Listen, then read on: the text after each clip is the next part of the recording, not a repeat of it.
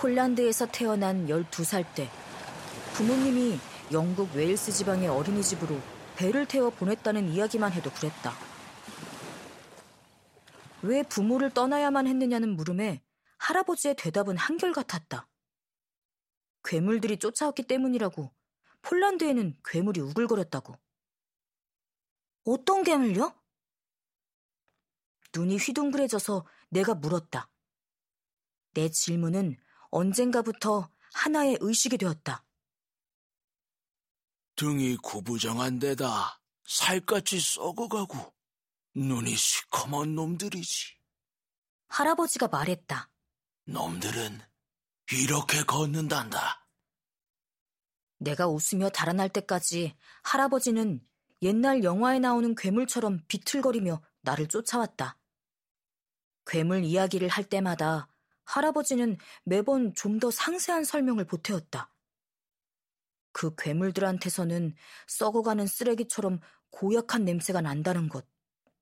사람들 눈에는 그림자밖에 보이지 않는다는 것. 입 안에 꿈틀거리는 촉수들을 숨기고 있어서 눈 깜짝할 사이 사람 하나를 집어삼킬 수 있다는 것 등등. 그 이야기를 듣고 나서 나는 잠을 이루지 못했고, 젖은 도로를 스치는 자동차 타이어 소리에도 무한한 상상력을 발휘하여 그 소리를 창밖이나 문 뒤에 숨은 괴물의 숨소리나 시커먼 촉수를 널름거리는 소리로 둔갑시키곤 했다. 괴물은 무서웠지만 놈들을 물리치고 살아남아 내게 무용담을 들려주는 할아버지의 모습은 상상만으로도 가슴이 벅찼다. 그러나 더 재밌는 대목은 웨일스의 어린이집에 살던 시절 이야기였다. 괴물들로부터 아이들을 보호하기 위해 세운 아주 근사한 어린이집인데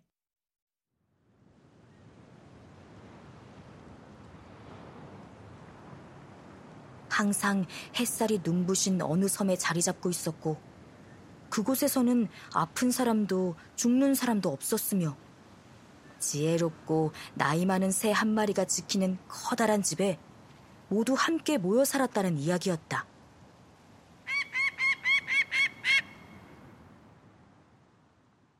그러나 자라면서 할아버지의 이야기에 의심이 들기 시작했다. 어떤 새요? 일곱 살의 어느 날 오후, 탁자 맞은편에 앉아 미심쩍은 표정으로 내가 물었다. 할아버지는 모노폴리 게임을 져주는 중이었다. 파이프 담배를 피우는 커다란 송골매. 할아버지가 말했다. 할아버진 제가 바본 줄 아세요? 할아버지는 줄어가는 오렌지색과 파란색 돈을 엄지손가락으로 세어보았다.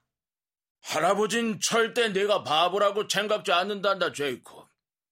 좀처럼 떨쳐버리지 못했던 폴란드 악센트가 튀어나와서 절대가 철대, 생각이 생각으로 나오는 것으로 보아 할아버지가 조금 기분이 상했음을 알 수 있었다. 문득 죄책감을 느낀 나는 할아버지의 이야기를 믿어주기로 했다. 왜 괴물들이 할아버지를 해치려고 했는데요? 내가 물었다. 왜냐하면 우린 다른 사람들하고 달랐거든. 우린 좀 이상했어. 이상하다뇨? 어떻게요? 제각기 여러 방식으로 이상했지.